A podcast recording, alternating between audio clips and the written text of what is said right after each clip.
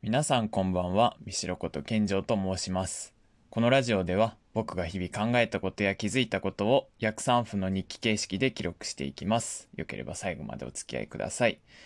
今日は最近家で過ごしていて改めて感じたことについて話そうと思います。僕は実家暮らしで毎日家族4人で生活しています。コロナでもろもろ自粛期間に入る前は家を空けていることが多く、朝早く家を出て夜まで帰らないことも多かったんですけど、最近はうちで過ごす時間も長くなって、そうすると普段気づかないことにもハッとさせられるんですね。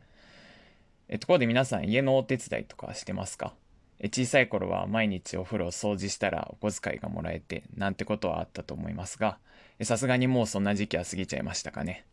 でも家事は社会学的には再生産労働の一種で、人の生をより良くしていくためになくてはならないものです。こうした再生産労働を家庭で担う人たちがいたから、産業経済の近代化発展があったってこの前講義で学びました。でももちろんこういう見方もできるとは思うんですけど、それ以上に大切なのは自分がどういう場所で生きていたいか、どんな環境で生活できるとより心地いいかだと思うんですよね。何のため、つまり目的論です。なんとなく風呂を洗うために洗うんじゃなくて、きれいなお湯に浸かって温まって汗へ向かってパワーを充電するんだ、そういう意識だと思います。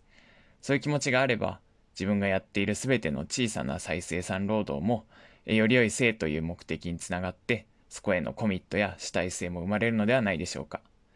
もちろんいつでもそんなことばかりに気を使えるほど時間があるわけではないですし、他にもやりたいこと、やらなきゃいけないこともあるから、妥協は必要かもしれませんが、それでもまずは動ける姿勢は大事だと思います。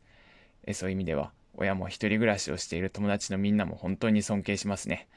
自分も改めて新しいスタートを切るにあたって、身の回りを振り返ってみるのも悪くないって思いました。今日はうまくまとまっていましたかね。少しで皆さんが何かを考えるきっかけになっていれば幸いです。それでは皆さん、良い一日をお過ごしください。ではまた明日。